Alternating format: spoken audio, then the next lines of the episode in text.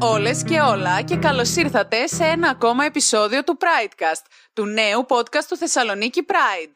Αυτή τη στιγμή σας μιλάνε η Blue και ο Μικελάντζελο. Καλή χρονιά σε όλους σας και ελπίζουμε να περάσετε καλά στις γιορτές, ό,τι και αν γιορτάζετε ή ακόμα και αν δεν γιορτάζετε. Καλή χρονιά Blue. Καλή χρονιά Μικελάντζελο, ελπίζω να πέρασε σε αυτές τις μέρες χαρούμενα. Όσο χαρούμενα μπορεί να περάσει κανείς σε αυτή τη δύσκολη κατάσταση που διανύουμε. Αλλά ναι, τα πέρασα καλά μπορώ να πω. Αλλά θέλω να μου πεις τώρα εσύ πώς τα πέρασες και πού πήγες. Τις πέρασα πάρα πολύ υπέροχα αυτές τις γιορτές, μιας και είχα πάρα πολλές επιλογές στους προορισμούς που μπορούσα να πάω. Κρεβάτι, καναπές. Η διαδρομή καταπληκτική. Οι προορισμοί και οι δύο τρομεροί. Η απόσταση δε καναπές, κουζίνα, κουζίνα, καναπές. Η μεγαλύτερη φυσική δραστηριότητα που κατάφερα να κάνω. Έτσι ώστε να χωνέψω τα κουραμπιεδάκια, τα μελομακάρονα και ό,τι υπόλοιπο έστειλε η μανούλα για να φάμε. Same. Νομίζω όλοι το ίδιο, αλλά νομίζω ο προορισμός που μας κέρδισε όλους είναι όντως η κουζίνα. Νομίζω ότι τόσα που έχουμε φάει αυτό το καιρό δεν ξέρω πόσο θα χρειαστεί για να τα βγάλουμε από τον οργανισμό μας. Αλλά ναι. Νομίζω ότι άμα φτάσεις μέχρι τον Άρη με τα πόδια, τον πλανήτη τον Άρη, όχι το γήπεδο, κάτι ίσως καταφέρεις. Μακάρι. Αλλά σοβαρά τώρα να πούμε ότι αυτή η καιρή είναι δύσκολες για κάποια άτομα γιατί γυρνάμε πίσω σε ένα περιβάλλον που σίγουρα κάποιες φορές δεν είναι ασφαλές. Κάποιες φορές μπορεί να είναι και τοξικό και όχι τόσο ωραίο για το άτομο. Και ελπίζουμε όλα σας να περάσατε όσο πιο καλά γίνεται και να μην είχατε προβλήματα και όπου κι αν είστε τώρα να περνάτε τέλεια. Και ακόμα και για εσάς που φέτος χρησιμοποίησατε αυτήν την κατάσταση ίσως ως δικαιολογία για να μην γυρίσετε σε αυτά τα τοξικά περιβάλλοντα, ελπίζω να περάσατε έστω τις γιορτές με την οικογένεια που εσείς διαλέξατε για εσάς, κρατώντας βέβαια όλες, όλα τα μέτρα ασφαλείας για αυτήν την πανδημία που ζούμε, αλλά ελπίζω να περάσατε πάρα πολύ καλά με αυτούς τους ανθρώπους που έχετε γύρω σας.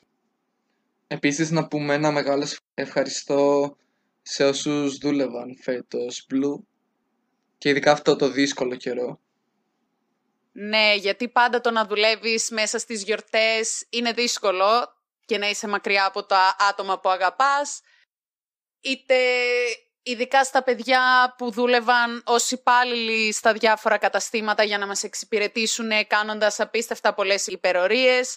Στους γιατρούς και στους νοσηλευτές και τους τραυματιοφορείς που είναι εκεί πέρα 24 ώρες το 24ωρο για μας και αυτή τη στιγμή παλεύουν.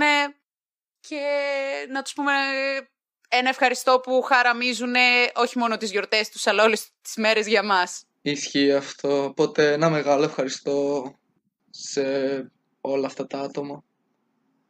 Λοιπόν, Blue, για πες μου, τι θα ακούσουμε σήμερα, τι, τι μου έχεις. Ε, λοιπόν, σήμερα που λες Μικελάτζελο, ε, σου έχω κάποια νέα και χαρούμενα και άσχημα αλλά θα τα δούμε μετά και θα τα συζητήσουμε. Ε, επίσης, οι DM και Brick μας έχουν δύο ταινίες με queer θεματολογία, την ταινία Carol και την ταινία Happiest Season, οι οποίες είναι και στο πνεύμα των ημερών αυτών που περάσαμε. Οπότε αν κάποιος ε, δεν έχει επιστρέψει είτε στο σχολείο είτε στη δουλειά ακόμα είτε έχει άδεια αυτές τις μέρες, θα μπορούσε έτσι να τις δει για λίγο πιο χαρούμενες και γιορτινές μέρες από ό,τι ζήσαμε. Ε, μετά θα σας προτείνουμε και εμείς κάποια μουσική. Μπορείτε και εσείς βέβαια να μας προτείνετε μέσω των social media μας, όπως και να μας πείτε και τη γνώμη σας για τη μουσική που προτείνουμε και τις ταινίες που προτείνουμε. Ε, και αργότερα θα σας προτείνουμε στο τέλος της εκπομπής, γι' αυτό να μείνετε μαζί μας μέχρι το τέλος της εκπομπής, θα σας προτείνουμε και κάποιους Έλληνες καλλιτέχνες, τους οποίους πιστεύουμε ότι αξίζει να δείτε τη δουλειά τους και να τους υποστηρίξετε. Ε, Μικελάντζελο, νομίζω αυτά έχουμε να δούμε σήμερα. Εγώ έχω να πω ότι είμαι πολύ ενθουσιασμένος και ανυπομονώ να τα ακούσουμε όλα αυτά και να τα συζητήσουμε, οπότε ας ξεκινήσουμε και ας ξεκινήσουμε με τις ειδήσεις. Τέλεια.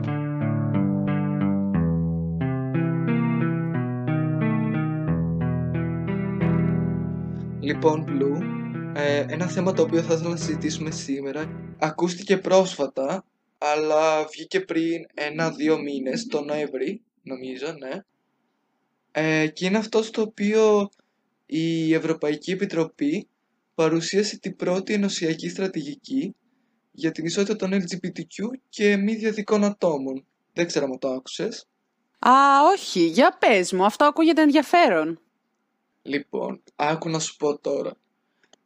Σύμφωνα με το άθρο της Ευρωπαϊκής Ένωσης, ε, συζητήθηκαν κάποιες δράσεις για την ισότητα των ΛΟΑΤΚΙ και μη διαδικών ατόμων, οι οποίες πρέπει να γίνουν κατά την περίοδο του 2020 και έως το 2025.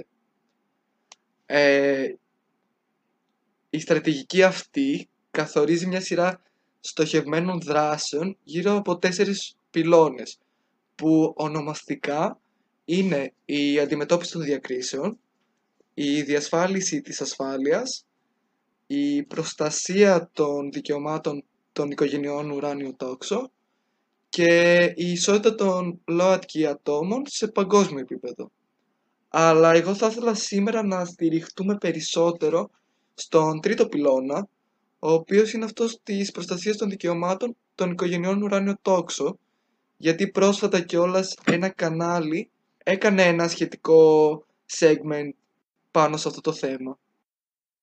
Ε, είναι πολύ καλό αυτό που ξεκίνησε αυτή τη συζήτηση, μιας και στην Ελλάδα δεν έχει θεσμοθετηθεί ο γάμος των ομόφυλων ζευγαριών, οπότε κατά συνέπεια δεν υπάρχει και νόμος για τα παιδιά. Οι γονείς ΛΟΑΤΚΙ μπορούν, τα ομόφυλα ζευγάρια γενικά μπορούν να γίνουν μόνο άδοχοι γονείς, σύμφωνα με το σύμφωνο συμβίωσης, αλλά όχι να υπάρξουν δύο ίδιου φίλου γονείς σε ένα παιδί. Κάτι το οποίο δυσκολεύει αρκετές οικογένειες στην Ελλάδα. Και νομίζω ότι είναι πάρα πολύ σημαντικό ότι η Ευρωπαϊκή Ένωση αποφάσισε να θίξει αυτό το θέμα και να δώσει αυτήν την οδηγία και στην Ελλάδα να προσπαθήσει να κάνει τις ζωές αυτών των ατόμων καλύτερες. Συμφωνώ απόλυτα μαζί σου και νομίζω ότι το ότι ξεκίνησε αυτή η συζήτηση είναι ένα πάρα πολύ θετικό πράγμα. Ε, σίγουρα η αλλαγή δεν θα έρθει από τη μία μέρα στην άλλη, αλλά πάντα με τη συζήτηση νομίζω ε, ξεκινάμε να ή τουλάχιστον φτάνουμε πιο κοντά στην επίλυση των προβλημάτων που έχουμε. Και σχετικά με αυτό που είπες πριν, ε, ισχύει ότι σήμερα τα ομοφιλόφιλα ζευγάρια έχουν τη δυνατότητα μόνο της αναδοχής, ε, το οποίο είναι κάτι τελείως διαφορετικό από την υιοθεσία. Ε, και σίγουρα έχουμε πολύ δρόμο ακόμα μπροστά μας για να φτάσουμε εκεί που πρέπει και θέλουμε. Αυτό ακριβώς. Και αυτή τη στιγμή αυτά τα παιδιά βρίσκονται σε ένα νομικό κενό. Καθώς βασικά πράγματα δεν μπορούν να καλυφθούν. Ε, όπως χαρακτηριστικά ανέφερε η κυρία Στέλλα Μπελιά, η οποία μίλησε στο κανάλι που κάλυψε αυτή την είδηση. Ε, η κυρία Στέλλα Μπελιά μαζί με την σύζυγό της έχουν δύο παιδιά, αλλά όπως ανέφερε ότι μπορεί να ασφαλίσει τη σύζυγό της σύμφωνα με το σύμφωνο συμβίωσης, αλλά δεν μπορεί να ασφαλίσει φαρμακευτικά τον μη βιολογικό της γιο. Κάτι που είναι τόσο απλό και το θεωρούμε δεδομένο πολλές φορές. Ε, μικρά πράγματα τα οποία κανένας δεν λαμβάνει υπόψη εάν δεν βρεθεί σε αυτήν την κατάσταση, αλλά τα οποία είναι ταυτόχρονα γίνονται και σοβαρά. Και θα πρέπει να υπάρξει μια νομοθεσία, θα πρέπει να υπάρξει ο γάμος και θα πρέπει να υπάρξει αυτό ακριβώς, η νομοθέτηση για την προστασία των δικαιωμάτων αυτών των οικογενειών. Και επίσης να πούμε ότι ε, σχετικά με αυτή τη συνέντευξη ε, που έκανε η κυρία Στέλλα Πελιά, ε, μας βάζει να, να αναρωτηθούμε και ότι ε, υπάρχουν πολλά ε, κενά ως ανάλογα με την ε, ιατρική περίθαλψη κτλ. κτλ. Αλλά επίσης ένα ακόμα σημαντικό είναι ότι σε περίπτωση που μία από τις δύο, ε, και αυτό ισχύει σε οποιαδήποτε ε, ομοφιλοφιλική σχέση ε, στην οποία υπάρχουν παιδιά, ε, ότι σε περίπτωση που ένα από τα δύο άτομα πάθει κάτι, το άλλο άτομο δεν θα έχει το δικαίωμα να κρατήσει μέσα εισαγωγικά το παιδί, το οποίο δεν είναι βιολογικά δικό του, ε, καθώς η νομοθεσία δεν το επιτρέπει αυτό. Ε, και στην ουσία το παιδί αυτό θα καταλήξει σε μια άλλη οικογένεια. Ίσως να γυρίσει και σε ένα περιβάλλον τοξικό όπως π.χ. μπορεί να είναι η οικογένεια του ατόμου το οποίο θα πάθει κάτι και γενικά χρειάζεται πολύς δρόμος και να φτιάξουν πολλά όσον αφορά την νομοθεσία πάνω σε αυτό το θέμα. Μακάρι να ξεκινήσει μια συζήτηση καθώς δυστυχώς στην Ελλάδα μας υπάρχουν πολλοί που δεν το υποστηρίζουν αυτό και γενικά η γνώμη του κόσμου δεν είναι και η καλύτερη καθώς είμαστε μια χώρα η οποία ακόμα δεν έχουμε καταργήσει τη σχέση μεταξύ κράτους και εκκλησίας και η εκκλησία πόσο βγήκε και δήλωσε γι' αυτό είναι εντελώς κάθετη σε όλη αυτή την πρόταση της Ευρωπαϊκής Ένωσης, κάτι το οποίο δεν νομίζω να σοκάρει κανέναν μας, μιας και ξέρουμε τις γνώμη, τη γνώμη που είχε και για άλλα παρόμοια θέματα. Αλλά ελπίζουμε ότι ο κόσμος σιγά σιγά θα αλλάξει και θα δει ότι αυτές οι οικογένειες δεν είναι κάτι διαφορετικό από τη δικιά τους και υπάρχουν γύρω μας και δεν είναι τόσο μακριά όσο φαντάζονται. Επίσης κάτι το οποίο με στεναχώρησε αλλά εννοείται και δεν με σόκαρε και εμένα είναι ότι ε, μόνο ένα κανάλι μίλησε σχετικά με αυτό το θέμα και παρόλο που και αυτό το ένα κανάλι μίλησε για αυτό το θέμα. Η κυβέρνηση ακόμα δεν έχει αναφερθεί ε, στο σχετικό άρθρο της ε, Ευρωπαϊκής Ένωσης η οποία όπως είπαμε και πριν παροτρύνει τις χώρες της ε, να, να κάνουν δράσεις σχετικά με αυτά που αναφέραμε. Και ελπίζω ε, με το καιρό να δούμε αλλαγές όσο μικρές ή μεγάλες κι αν είναι και να υπάρξει γενικά μια ευχάριστη αλλαγή για όλα μας.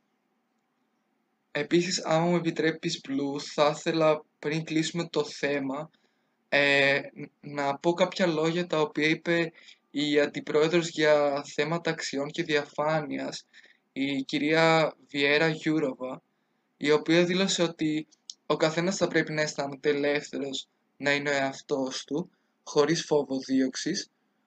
Αυτή είναι η ουσία της Ευρώπης και αυτές είναι οι θέσεις που υποστηρίζουμε η παρούσα πρώτη στρατηγική σε επίπεδο Ευρωπαϊκής Ένωσης θα ενισχύσει τις κοινές μας προσπάθειες ε, να διασφαλίσουμε την ίση μεταχείριση όλων. Και νομίζω αυτό είναι το πιο σημαντικό καθώς ε, όταν νιώθεις φόβο στην ίδια τη χώρα και δεν είσαι ελεύθερος είναι κάτι πολύ άσχημο. Και κάτι το οποίο δεν είναι άγνωστο είναι ότι πολλά ζευγάρια τα οποία θέλουν να ξεκινήσουν μια οικογένεια, διόρθωση πολλά ομοφιλόφιλα ζευγάρια τα οποία θέλουν να ξεκινήσουν μια οικογένεια, ε, φεύγουν από την ε, χώρα μας ώστε να αποκτήσουν αυτή τη δυνατότητα και νομίζω ότι αυτό πρέπει να αλλάξει ώστε να δούμε μια διαφορετική Ελλάδα, πιο inclusive και ελπίζω να υπάρξει αλλαγή σύντομα. Μακάρι Μικελάντζελο, μακάρι, γιατί το χρειαζόμαστε όλοι μας και χρειαζόμαστε κάποια καλά νέα σε αυτές τις δύσκολες μέρες. Μακάρι να έρθει σύντομα η αλλαγή.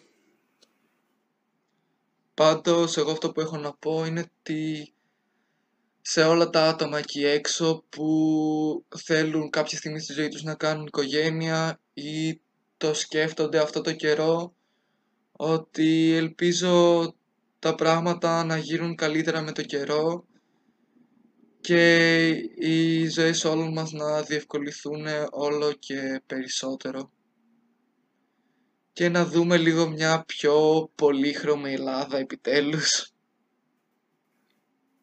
Αυτό να τη γεμίσουμε λίγο έτσι με τα χρώματά μας. Με κάτι λίγο διαφορετικό από τη μαυρίλα της στην κλασική. Ξεκάθαρα. Να τις βάλουμε έτσι το ουράνιο τόξο, τα χρώματα του ουράνιου τόξου, να τα βλέπουμε παντού γύρω μας. Και νομίζω ότι τώρα θα ήταν καλά να περάσουμε και σε ένα πιο χαρούμενο έτσι θεματάκι, γιατί ήταν πολύ σοβαρά, ε, έγινε πολύ σοβαρή η συζήτησή μας, μιας και είναι ένα σοβαρό θέμα αυτό. Νομίζω ότι θα περάσουμε σε κάτι πιο διασκεδαστικό, σωστά; Ναι, ισχύει αυτό, Blue. Ε, μετά από αυτή την ε, θεματολογία θα περάσουμε στις ταινίες μας, ε, για τις οποίες θα μας μιλήσουν οι DM και Brick και ελπίζω να το ευχαριστηθείτε. Και εννοείται ότι ε, θέλετε να συζητήσουμε για ειδήσεις ή θέλετε να μας πείτε τη, τη γνώμη σας. Να θυμίσω ότι υπάρχει link στην ε, σελίδα μας στο Instagram ε, που μπορείτε να αφήσετε εκεί προτινόμενα θέματα και σχόλια δικά σας. Είναι ένα Google Form. Ε, αυτά από μας. Τα λέμε σε λίγο. Ελπίζω να περάσετε καλά με τα DM και Brick.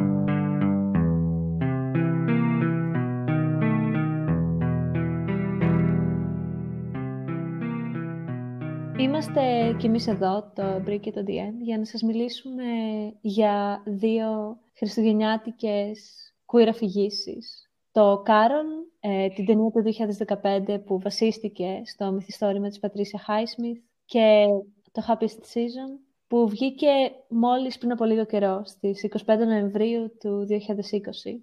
Αν θέλεις, DM, να ξεκινήσεις για το βιβλίο. Ναι, φυσικά Brick. αυτό που ήθελα να πω για το βιβλίο, το οποίο βγήκε το 1952 και το έγραψε η Πατρίσια Χάισμιθ μετά από μια αλληλεπίδρασή της με μια πελάτησα στο πολυκατάστημα το οποίο δούλευε, είναι ότι πλέον έχει γίνει κλασικό στην αμερικανική λογοτεχνία, κυρίως για το γεγονός ότι έχει ένα ευτυχισμένο τέλος, αφού αυτό ήταν που το ξεχώρισε ε, από άλλα βιβλία με παρόμοια θεματολογία.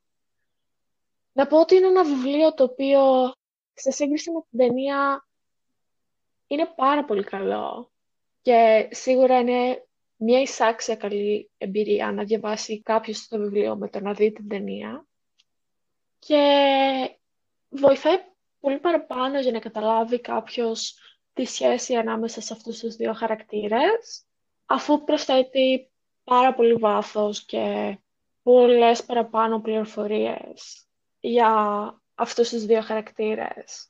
Και εγώ θεωρώ ε, ξεκάθαρα το βιβλίο μια πολύ καλύτερη εμπειρία που ήταν ε, πολύ πιο αστείο και πολύ πιο όμορφο και πολύ πιο ανθρώπινο γενικά. Ναι, σίγουρα. Πιστεύω ότι είχε πάρα πολλές ε, διαφορετικές στρώσεις, τις οποίες ίσως δεν είχαμε το χρόνο να τις δούμε στην ταινία. Αν και η ίδια η ταινία νομίζω ότι έχει να μας προσφέρει πολλά. Και νομίζω ότι είναι αξιοσημείωτο ότι ενώ στο βιβλίο βλέπουμε τα πάντα μέσα από τα μάτια της ίδιας της πρωταγωνίστριας, της Τερίζ. Στην ταινία τα βλέπουμε όλα μέσα από καθρέφτες και μέσα από παράθυρα και εισβάλλουμε με κάποιον άλλο τρόπο στις προσωπικές στιγμές των χαρακτήρων, ο οποίος σίγουρα έχει ενδιαφέρον, αλλά ίσως δεν μας δίνει τόσες πολλές πτυχές στις σχέσεις τους. Ναι, και αυτό που ήθελα να αναφερθώ ήταν ε, ότι αυτό που είπες για τα παράθυρα και τους καθρέφτες και γενικότερα όλους αυτούς τους πολλούς και διαφορετικούς τρόπους με τους οποίους βλέπουμε τους χαρακτήρες στην ταινία, ότι ήταν μια στοχευμένη μέθοδος του σκηνοθέτη, του Todd Haynes, που είναι πολύ γνωστός στον σύγχρονο κινηματογράφο για τη δουλειά του, ε, για να μας κάνει να νιώσουμε ότι εισβάλλουμε μέσα σε αυτή την ιστορία, αλλά και να νιώσουμε εμείς οι ίδιοι ότι αυτοί οι χαρακτήρες έχουν επίγνωση για το γεγονός ότι κάποιος τους βλέπει, κάποιος τους κοιτάει. Τι σημαίνει; What does it mean to be seen? και επίσης αυτό που ήθελα να πω είναι ότι η Κάρολ είναι σίγουρα μια ταινία η οποία πήγε με ένα πολύ δυνατό cast, με πάρα πολύ δυνατό ηθοποιό, πάρα πολύ καλή προσπάθεια. Και αυτό ξεκάθαρα φαίνεται στο γεγονός ότι πήρε πάρα πολλά βραβεία, συγκεκριμένα πήρε 87 βραβεία μέσα σε αυτά το βραβείο καλύτερης γυναικείας ερμηνείας και τον Queer Χρυσό Φίνικα και επίσης θα ήθελα να ευχαριστήσω εδώ σε αυτό το σημείο ε, το Mercury για όλες τις πληροφορίες που θα πούμε στο συγκεκριμένο κομμάτι. Ε, ελπίζουμε να γυρίσεις σύντομα στο podcast. Και ότι γενικά ήταν μια πάρα πολύ καλή προσπάθεια, νομίζω. Ναι, εγώ αυτό ε, που θα ήθελα επίσης να πω είναι ότι και στο βιβλίο και στην ταινία υπάρχει αυτή η πολύ έντονη διαφορά ηλικίας ανάμεσα στις δύο γυναίκες. Και η διαφορά όσο αφορά τα στάδια της ζωής τους, τα οποία βρίσκονται. Η Τερίζ είναι μόλις 19 χρονών στο βιβλίο και είναι και μικρή σε ηλικία και στην ταινία και ακόμα δεν γνωρίζει τι θα κάνει με τη ζωή της, έχει απλά όνειρα.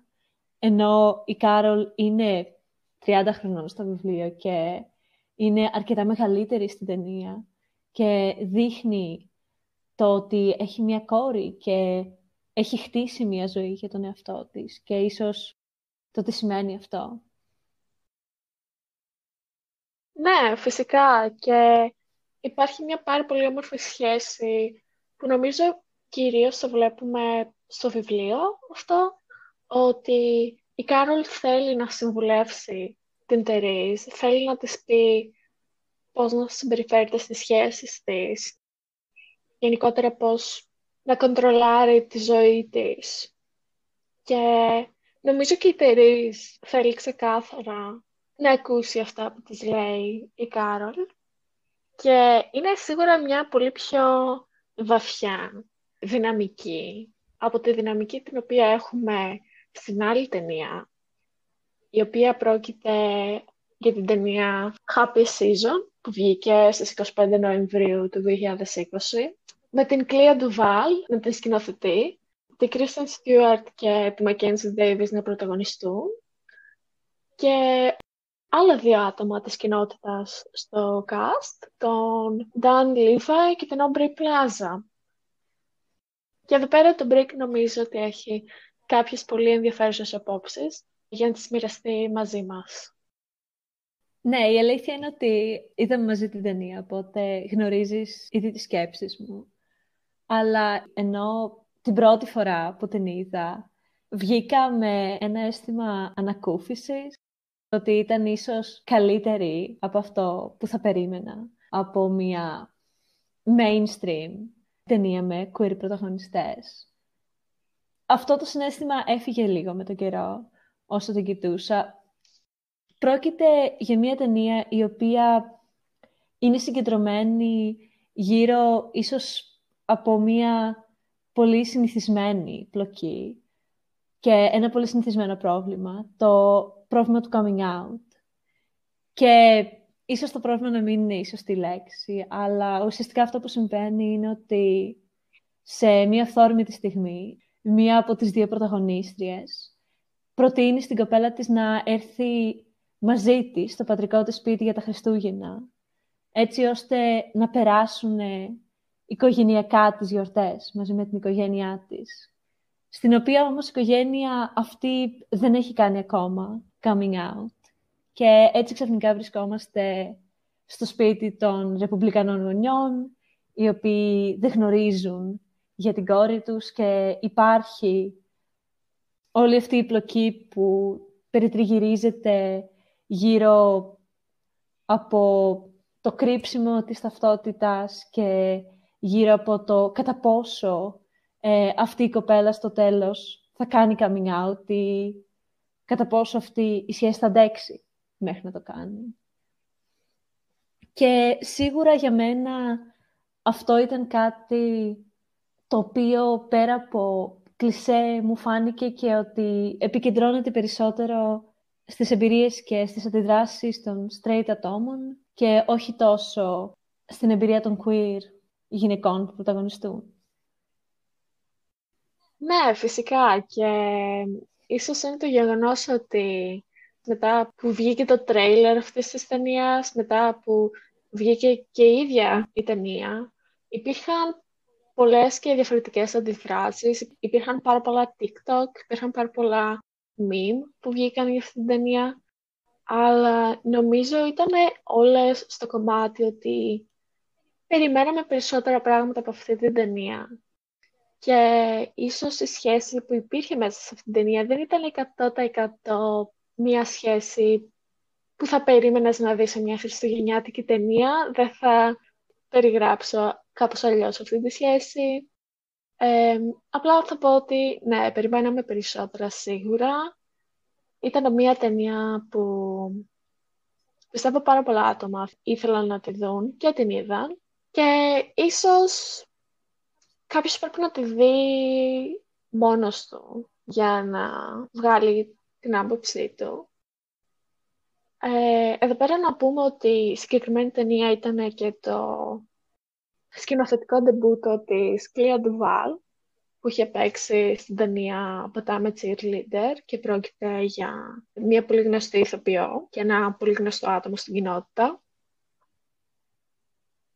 Και γενικότερα ότι υπήρχε και ένα πολύ δυνατό cast για αυτή την ταινία που νομίζω ότι ξεκάθαρα πήγαινε να γίνει μια ταινία περισσότερο κλασική στο κομμάτι ότι ο κόσμος θα την έβλεπε αυτό τον καιρό και όχι ότι ήθελε να αποσπάσει κάποιο βραβείο ή κάτι τέτοιο. Τώρα για το πόσο το πέτυχε αυτό θα πρέπει να περάσει χρόνος για να δούμε. Και απλά εδώ πιστεύω ότι είναι μια πάρα πολύ καλή πρώτη αρχή σε αυτό το κομμάτι. Γιατί νομίζω έδειξε η κοινότητα ότι υπάρχει ζήτηση για τέτοιες ταινίες. Ναι, σίγουρα. Ε, συμφωνώ πολύ με αυτά που λες. Εγώ απλά πιστεύω ότι ακριβώς αυτό, επειδή υπάρχει ζήτηση για τέτοιες ταινίες και επειδή δεν υπάρχουν πολλές τέτοιες ταινίες, όταν βγαίνει μία και βγαίνει μία που είναι πιο mainstream, έχουμε και υψηλές απαιτήσεις. Και δεν θεωρώ ότι αυτό είναι κακό, γιατί η εναλλακτική του απλά να χαιρόμαστε γιατί υπάρχει το representation. Πιστεύω ότι θα ήταν πολύ χειρότερη. Απλά νιώθω ότι ειδικά ε, στη συγκεκριμένη ταινία που υπήρχαν τόσα πολλά άτομα της κοινότητας που βρίσκονταν μέσα σε αυτή περίμενα περισσότερα και περίμενα κυρίως να νιώσω ότι ήταν μία αφήγηση η οποία προοριζόταν για ένα queer κοινό. Και αυτό με τον τρόπο που εξελίχθηκαν τα πράγματα και με τον τρόπο που παρουσιάστηκαν και το πόσο έμφαση δόθηκε ίσως στις χαρούμενες και στις πιο ρομαντικές στιγμές ανάμεσα στο ζευγάρι με έκανε να νιώθω ότι ίσως ήταν περισσότερο μία ταινία για οικογένειες και μία ταινία για ακόμα και ένα straight κοινό.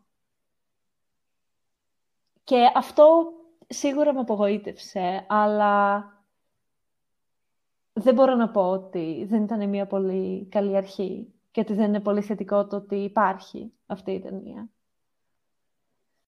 Ναι, φυσικά. Και αυτό που ήθελα να πω είναι ότι εμείς κάναμε μια πάρα πολύ μικρή εισαγωγή μέσα σε τρεις αφηγήσεις που έχουν να κάνουν με αυτές τις γιορτινές μέρες. Αλλά φυσικά υπάρχουν πολλές ταινίες και βιβλία και γενικότερα αφηγήσεις, οι οποίες δεν είναι τόσο γνωστές, αλλά μπορεί να αγγίξουν κάποιον πολύ παραπάνω, πιστεύω. Και πρέπει να αφήνουμε και σε αυτές τις αφηγήσεις μια ευκαιρία και να ψάχνουμε λίγο παραπάνω αυτό το κομμάτι. Και αυτό το λέω γιατί προσωπικά εγώ το ίδιο όταν άρχισα να ψάχνω περισσότερο αυτό το κομμάτι, ε, ανακάλυψα πάρα πολλές ταινίες τις οποίες ξεκάθαρα θα τις δω. Και ελπίζω να κάναμε αυτή την εισαγωγή για κάποιον που μπορεί να ακούει αυτό το podcast.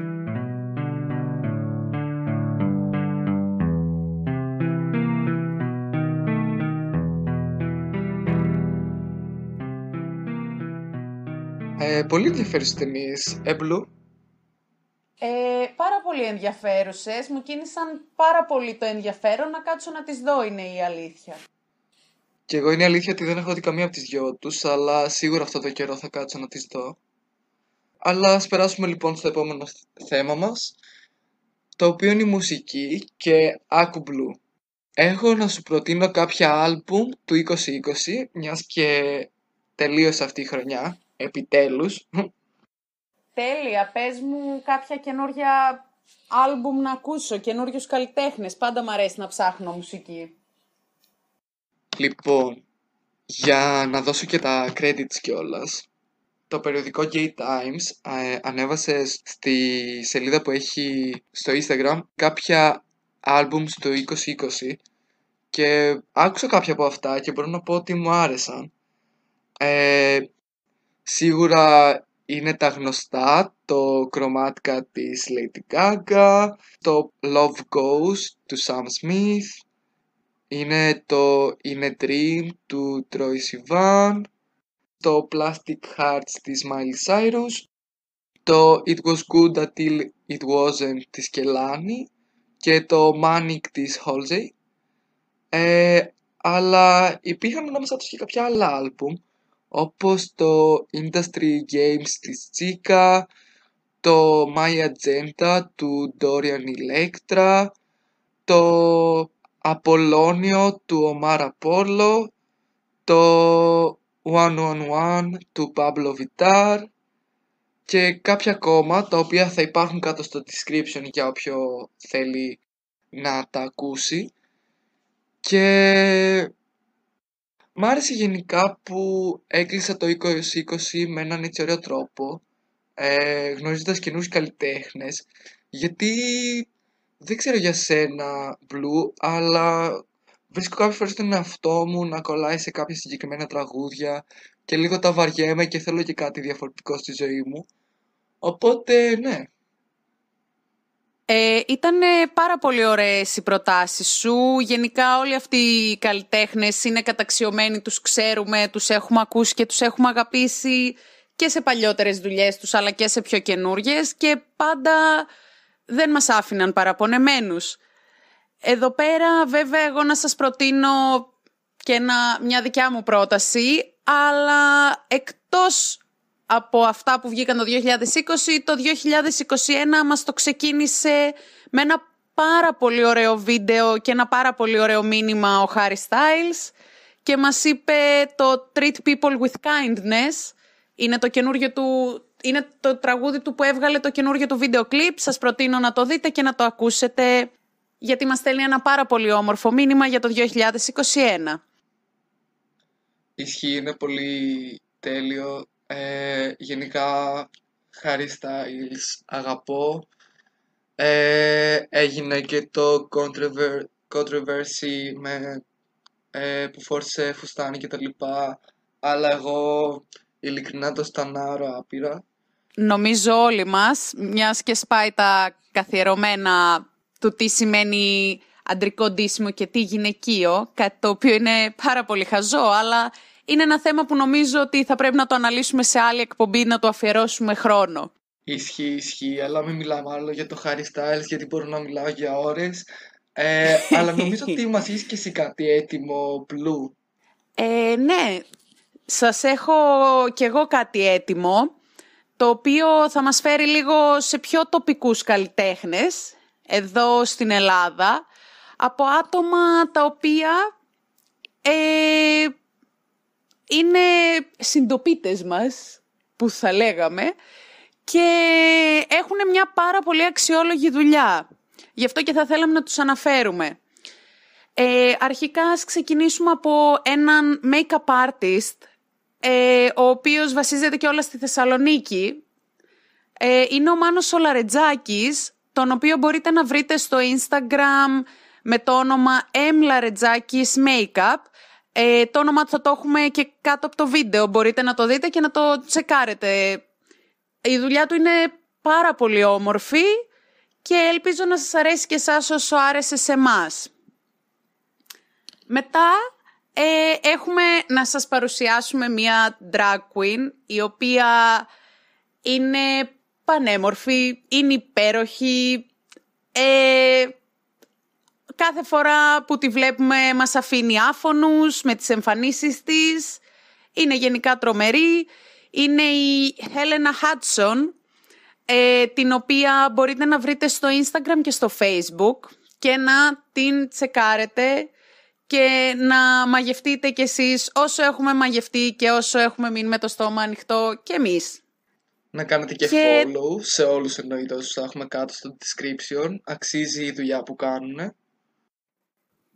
Εννοείται, παιδιά, υποστηρίξτε τους, ε, γιατί αν δεν τους υποστηρίξουμε εμείς, που είμαστε και από, τον ίδιο, από την ίδια χώρα, δηλαδή να τους βοηθήσουμε να τους μάθουν κι άλλοι. Οπότε, like, follow, ανάλογα σε ποια πλατφόρμα πάτε. Και τέλος, η τελευταία μου πρόταση, επειδή βλέπω ότι τώρα μέσα στην καραντίνα ξεκινήσαμε και λίγο παραπάνω, βέβαια και από πριν προϋπήρχε αυτό και άρχισε ο κόσμος να διαβάζει ακόμα παραπάνω. Γι' αυτό ε, να σας προτείνουμε μία σελίδα αστρολογίας στην Comrastro, η οποία σελίδα ασχολείται με την αστρολογία και ανεβάζει καθημερινά αστρολογικές προβλέψεις. Οπότε πηγαίνετε, ακολουθήστε την, ε, είτε στο Instagram, είτε στο Facebook, είτε στο YouTube. Γιατί έχει και YouTube. Ε, και μάθετε τι προβλέπει για σας η κάθε σας μέρα και το ζώδιό σας και τα αστέρια σας και λοιπά και λοιπά. Ε, Εγώ έχω να πω Blue μμμ. ότι όσο μιλάς ε, πηγαίνω ήδη και κάνω follow σε όλα όσα είπες και παροτρύνω να πάτε όλοι σας να το κάνετε γιατί αξίζει ειλικρινά. Νομίζω Blue ότι φτάσαμε στο τέλος και αυτού του επεισοδίου. Μ' άρεσε, είπαμε ωραία πράγματα. Μ' άρεσε που άκουσα και νέες ταινίες, τις οποίες εννοείται και θα κάτσω να δω. Ωραία ήτανε. Τι λες; Προφανώς θα έχουμε κάτι να κάνουμε μέχρι να τελειώσει όλο, όλη αυτή η καραντίνα. Έχουμε νέες ταινίες να δούμε, νέα μουσική να ακούσουμε, νέους καλλιτέχνες να τσεκάρουμε. Νομίζω έχουμε πράγματα να γεμίσουμε τη μέρα μας. Ισχύει, ισχύει. Λοιπόν, Μπλου, νομίζω ήρθε η ώρα να αποχαιρετήσουμε τον κόσμο, να αποχαιρετιστούμε και μεταξύ μας. Οπότε τα λέμε στο επόμενο επεισόδιο αν είναι. Ελπίζω να σας κρατήσαμε μια ευχάριστη συντροφιά και να περάσατε όμορφα μαζί μας και σήμερα. Καλή σας συνέχεια και να μείνετε ασφαλείς, φορέστε τις μασκούλες σας, τα διάφορα φανταζή σχέδια ή και απλή να είναι φορέστε την. Ισχύει. Ε, πλύντε τα χεράκια σας, αντισηπτικό, όσο μπορείτε αποστάσεις. Τη μασκούλα πάντα. Τη μασκούλα πάντα και μακάρι σύντομα να μπορούμε να αγκαλιαστούμε ελεύθερα όλοι μαζί με ασφάλεια. Μακάρι. Οπότε από μας αντίο και τα λέμε στο επόμενο επεισόδιο. Και σας ευχαριστούμε που μας ακούσατε. Be proud και τα λέμε στο επόμενο podcast. Γεια σας.